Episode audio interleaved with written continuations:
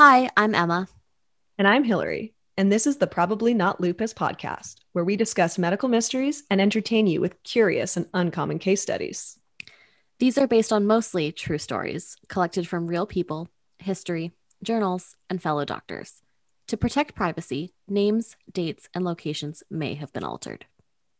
Get ready for your medical mystery bolus.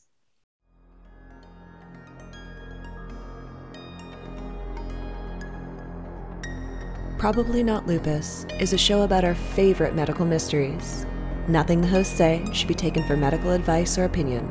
We are not experts, nor are we journalists. It's just for fun, so enjoy.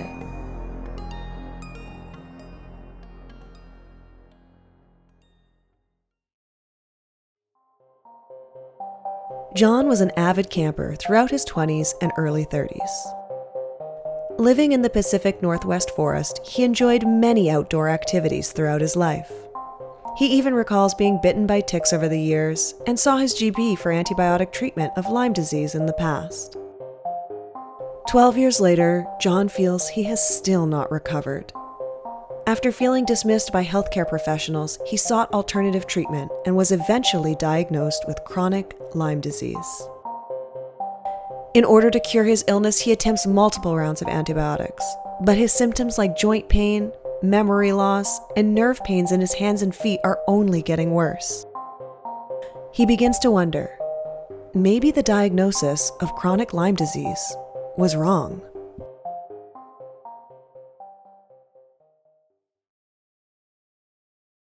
Okay. Whenever you're ready. Hello, everyone. Welcome back. Episode 9 of the Probably Not Lupus podcast. Who would have thought we'd make it this far? I mean, I kind of thought we did, but in a certain way, I'm also glad we have made it this far and we're almost through season 1. I'm really proud of our efforts. Yeah, we've done great and we've thoroughly enjoyed doing it as well. Yes, this has been a little bit of fun. It's been a creative outlet for us. It's been an interesting outlet for us. And I think we've both learned. Yes. Yeah. And we're back face-to-face again. We are in person on Hillary's couch this week. Yes. So happy to... I like recording in person better, but... I do too. And I apologize now for the sound quality because I can hear my washing machine in the background and the dog is snoring on the ground. So I'm sorry, but you know what? For our enjoyment, personal enjoyment, I'm happy we're face-to-face. Yes, it's great. So today we have a really interesting and slightly controversial topic. We're not just going to be talking about Lyme disease, but we will also be talking about chronic Lyme disease, which is questionable whether it is a legitimate scientific diagnosis or not. Yeah, and kind of like our first episode, breast implant illness, if you haven't gone back and listened to that yet, we suggest you do that now. It's our most listened to episode, actually. It's a great one. Yeah, it is great. And it, too, is not considered a legitimate medical diagnosis in many medical communities. However, there is this large growing population of people who believe they have breast implant illness. There is also a large growing population of people who believe they have chronic Lyme disease. Yes. So let's get into some background explanation on what is Lyme disease, Hillary? Yeah, great question. So many of you have probably heard about Lyme disease before, as it is an infectious disease caused by a tick bite. The actual bacteria is Borrelia burgdorferi. That's in North America where we live here. It is a tick, but the disease is transmitted when the tick bites a human via the saliva. But really the tick is a vector for the illness. The actual reservoir where the illness develops is in like a mouse. If you picture the beautiful Northwest forest we have here, you know, we have lots of mouse living on the ground. We have lots of ticks living in the forest. There's also lots of deers, large mammals. So the ticks bite the mice. They get the Borrelia bacteria from the mouse, and then they pass it on to the human via their saliva, via their bite. Now, the tick must really remain attached to the human for about 24 to 48 hours, so 1 to 2 days, before they actually transmit that bacterial pathogen. And this is important for prevention of Lyme disease, which we'll talk a little bit about later. But because it does take a little while to actually pass you that bacteria, the tick needs to be attached and feeding off your blood because they are teeny tiny little vampires to actually give you that disease. Now, Emma's going to talk a little bit more about the prevalence. Okay, so something that I found really interesting was the increasing rates of Lyme disease. So the government of Canada currently has data from 2009 to 2019, so a good 10-year span.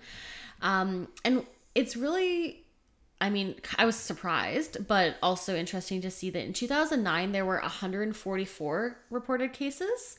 And then in 2019, there was 2,636 reported cases. Whoa, that's quite the jump. Exactly. And the number of Lyme disease cases reported by all Canadian provinces increased from 144 to 992 in 2016. Whoa. So in 7 years, representing an increase from 0.4 to 2.7 per 1,000 population. Wow. Do they have an idea of why they think this is happening? So, I mean, I think what I shall talk about in the predictions for this year, but probably a lot to do with climate change. Right. In 2016, over 88% of the cases reported were from Ontario, Quebec, and Nova Scotia. So as we said, that how very popular in the Northeast, mm-hmm. Vermont, Maine, states like that also mm-hmm. have a really high prevalence of Lyme disease. Mm-hmm. And surveillance in these three provinces indicates that the population of back-legged ticks have been established for years, with an increase in the abundance of ticks being found in the previous identified risk areas. In addition to this, the percentage of the back-legged tick infections with the Lyme disease pathogen has also increased. So there's more ticks, and there's more ticks that have the Borrelia infection. Exactly. Wow, okay. So looking forward to this year, Lyme disease forecasters are predicting that 2021 may be for the record books. Wow. Last winter was the warmest on record. In various regions with known tick populations, the late spring and early summer weather has been remarkably hot, as we have even felt here on the West Coast. Yeah, so a couple heat domes this summer. Exactly. Everyone's rushing to buy those ACs, but warmer, wetter conditions increase tick populations. Okay. Combine that with the popularity of outdoor activities after being homebound due to the pandemic. Right. And experts say the result of this could potentially be a boom in tick-borne diseases. Wow. Okay, so let's talk a little bit then about what to expect if you get Lyme disease. And really there are three sort of typical stages to the disease. There is the early localized stage, and this generally happens about days to weeks after that initial infection or that initial tick bite. And maybe you've heard of the, quote, bullseye rash before. In medical terms, it's called erythema migrans, and it is really a red target-shaped rash with some clearing and then another red ring, so it looks like a bullseye, and it's generally where the tick has bitten the person. There's also going to be some redness and inflammation in the area, and the person may also have vague flu-like symptoms. So again, these vague symptoms like fever and fatigue.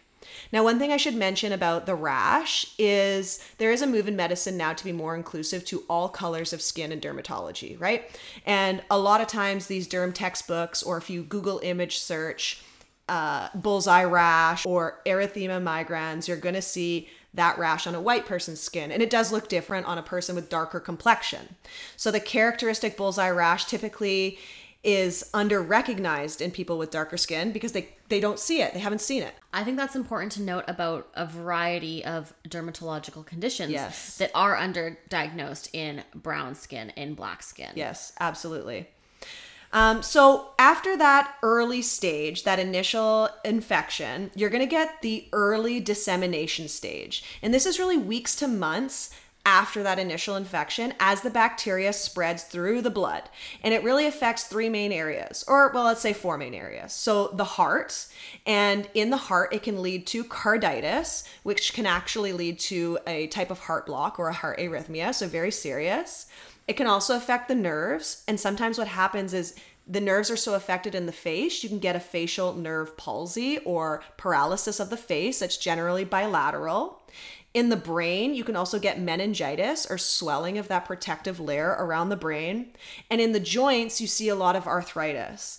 And it really isn't because the bacteria necessarily is in that area, but the bacteria cause an immune response. So the immune system responds to that bacteria, and it's an extreme response that damages the tissues in its process while it's trying to eliminate the bacteria. Now, after this early dissemination stage, there is a late dissemination stage that is usually months to years after that initial infection. And sometimes it's not even preceded by a history of early localized or disseminated infection, because maybe someone didn't even know they had these symptoms. And the arthritis is generally the presenting manifestation of this later stage disease. So this person has intermittent or persistent arthritis involving one or a few large joints, especially the knee. For some reason, it's really common in the knee, and other certain rare neurologic problems. So maybe like an encephalopathy, or, you know, problems with the brain, or a polyneuropathy, or like numbness and tingling in the fingers sort of thing. So it's kind of vague and unspecific, but it can be diagnosed even in this very late stage, years after that initial infection. So how do you diagnose it? So ultimately, Lyme disease remains a challenging diagnosis. Right. Current tests are based on the development of antibodies in the blood, which may or may not show up until several weeks after the infection. So early identification relies heavily on the clinician's experience, right, as well as that patient to recall their events, their activities, their exposure to the outdoors, especially in the woods, and potentially this identification of the bullseye rash. And like what you were saying, recognizing that there is an increase in prevalence because we're not having colder winters anymore, the ticks are surviving longer, there's more of them, and there's more of them containing this. Practitioners need to be aware of that so that they're not dismissing some of these early vague symptoms. Exactly. So for lab testing, there could be an increased ESR. However, we know that is a very non-specific marker of inflammation. Right. It just says you have some inflammation, but it doesn't tell you why. So there is the antibody, like I said, to the Borrelia species. However, cross-reactivity may cause many false positives. Right. Encouragingly, a recent study found that an investigational polymerase chain reaction, or PCR test, is able to distinguish between early and late infection. So this PCR detects the presence of a viral gene in Lyme disease causing bacteria. Oh, that's kind of neat. That's interesting. Because as you mentioned, if we're just looking for antibodies to the Borrelia bacteria, and there's a lot of cross-reactivity with other things, then yeah, you might have a false positive. And I think that probably contributes to the controversy surrounding there being a diagnosis of chronic Lyme. Exactly. So let's talk a little bit about treatment. How do you treat Lyme disease? Antibiotics. Absolutely. Yep. So antibiotics, and there's lots of different antibiotics choices there. We won't get into the details on that in this podcast. That's for a pharmacology podcast if you're interested. One thing to note about antibiotics when you're treating someone with Lyme disease is you need to monitor for something called a Jarisch-Herxheimer reaction, which is fever, sweating, and muscle pain. And really it's a reaction from all the dying, bursting Lyme disease bacteria in the body that causes the immune system to respond forcefully. So although you are wanting to eliminate the bacteria, you want to make sure you're not doing it too quickly and forcefully, or else the person also is not going to feel very well. So let's talk a little bit about prevention. So you mentioned, Emma, this higher prevalence or higher incidence of it. Yeah, so generally we said it was found specifically in the northeast of the US and the eastern part of Canada, including Ontario, Quebec, and Nova Scotia had the highest rates reported. So when you think about it, it's going to be people who are hikers, campers, lots of people in the forest and the bushes, as well as any sort of areas of tall grass. And so it's important for protecting yourself to wear hats, to wear long sleeve shirts, as well as long pants and higher socks, as well as bug spray deterrents. Right. And then also checking your body after you leave the forest. Exactly. And making sure you don't have any ticks on you, because when they first bite you, they can be quite small. Like you might not even notice them. Yeah. Very small, about 2 millimeters in size. Tiny, so you could miss it, especially if it's in your scalp. So important to have someone in your life that can check your body as well in the areas you can't see. Great, because if you prevent getting Borrelia, then you don't have to treat Borrelia. Like with anything. Perfect. Okay, so let's talk a little bit more about how some patients have persistent, non-specific symptoms after the recommended antibiotic therapy for Lyme disease. And this is referred to as post-treatment Lyme disease, or post-treatment Lyme disease syndrome. And it's used to describe these nonspecific signs. And for the majority of patients, these symptoms improve gradually over 6 months to 1 year. About 5 to 15% of people develop this post-treatment Lyme disease syndrome. We're not really sure what causes it. It's different from the late stage disseminated disease, and it's also not chronic Lyme disease. It is something about the after treatment of Lyme disease. Some people still feel not well, about 5 to 15% still feel non-well for about a year after treatment. Now, this has all been about Lyme disease and what's within the realm of accepted in the medical community right now. But there is something called chronic Lyme disease, which is a term used by some practitioners and patient advocacy groups that is not really clearly defined, and it can include post-treatment Lyme disease syndrome. And like you mentioned about there being false positives with the antibody test, I think there is a lot of confusion about what is a normal result of Lyme disease, or what is an anticipated outcome or potential outcome of Lyme disease versus what is chronic Lyme disease. Right, so many of these patients have no other recognizable syndromes or diagnoses. Right. So they have these very nonspecific findings and ultimately can only associate it back to a previous diagnosis of Lyme disease.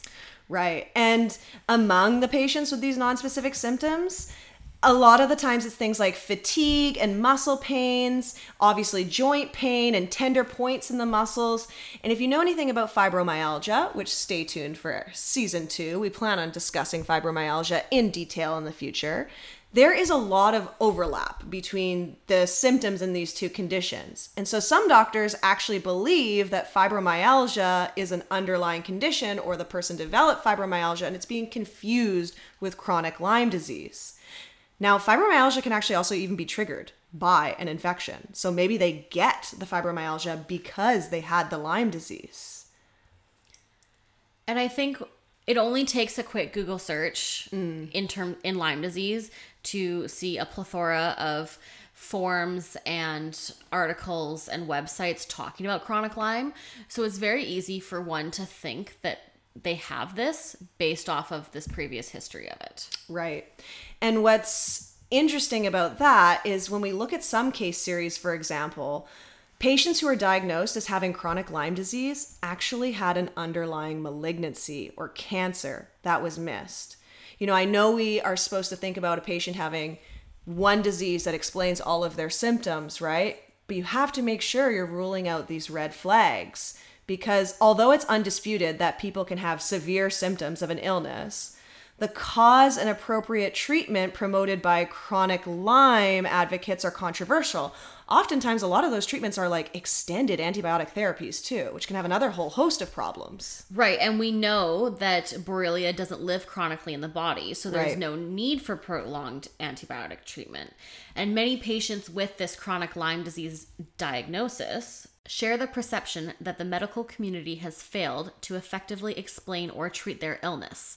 Right. And within the scientific community, the concept of chronic Lyme disease has, for the most part, been rejected. Right. So we get to this tricky spot again where the patient is having very real symptoms. They don't feel well. They feel like no one is listening to them. So they seek alternative treatments, and then they're vulnerable to be taken advantage of. And we can totally see certain practitioners out there that would see this as an opportunity. Oh, you have chronic Lyme. Let's do this array of treatments because I can treat you for this. Mm. And unfortunately, it's not the case. Yeah, and maybe it's an unproven or an ineffective treatment, or, you know, even maybe it doesn't hurt the patient at all, but it's expensive. And maybe that separates the patient from their dollars that they needed. And really the idea that a patient is going to a practitioner to get their disease treated, well, we need to make sure that we're actually treating what they have. And maybe chronic Lyme isn't the best diagnosis to give this patient. We need to make sure we're ruling out other things like fibromyalgia, chronic fatigue syndrome, or even underlying cancers or other scary or sinister diseases and diagnoses. So interesting that you just brought up cancer or malignancies. Oh.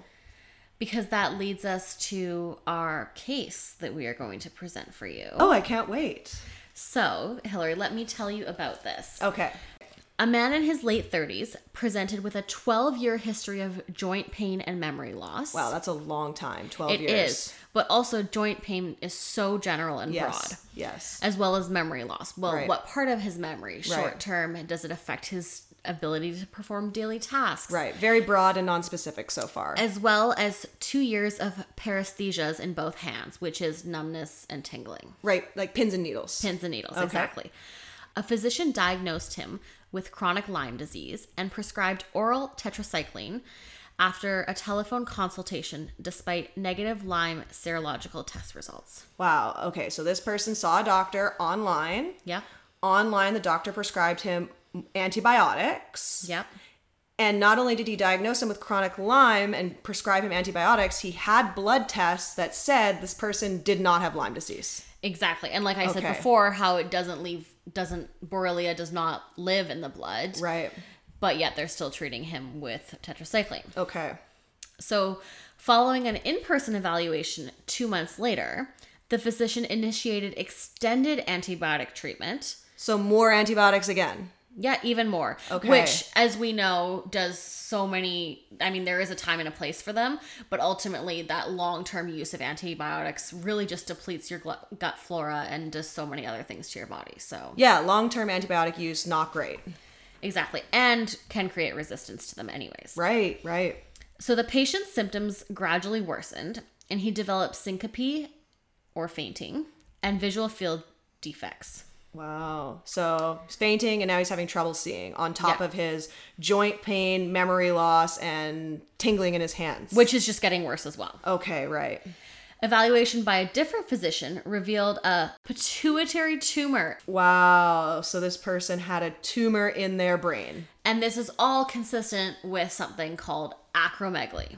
Okay. So acromegaly is caused by uncontrolled growth hormone secretion. So when you have a pituitary tumor, it releases several hormones, one of them being growth hormone. Right. And this tumor secretes it constantly. So this tumor, this brain tumor that this man had, was secreting growth hormone, causing him to have this disease, acromegaly, that was then missed and misdiagnosed as chronic Lyme disease by a different practitioner. Exactly. And just because this patient had been told he had chronic Lyme, he got this practitioner to repeat the test just to make sure. Right. And again, another serological test was negative. So another blood test says you do not have Lyme disease. Exactly. Okay. So ultimately, only a portion of the tumor could be removed, and the patient has permanent facial changes, wow, cardiomyopathy, wow, which is enlargement of the heart, mm-hmm, joint pain, and obstructive sleep apnea,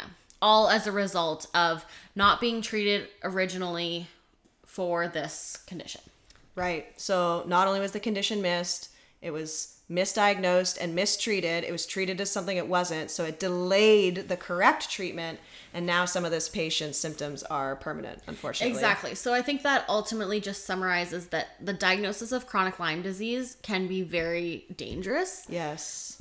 And it can cause the misdiagnosis of severe and potentially life-threatening other conditions. Absolutely. And you know, if you are practicing safe medicine, these things obviously sometimes do happen. Sometimes you miss things.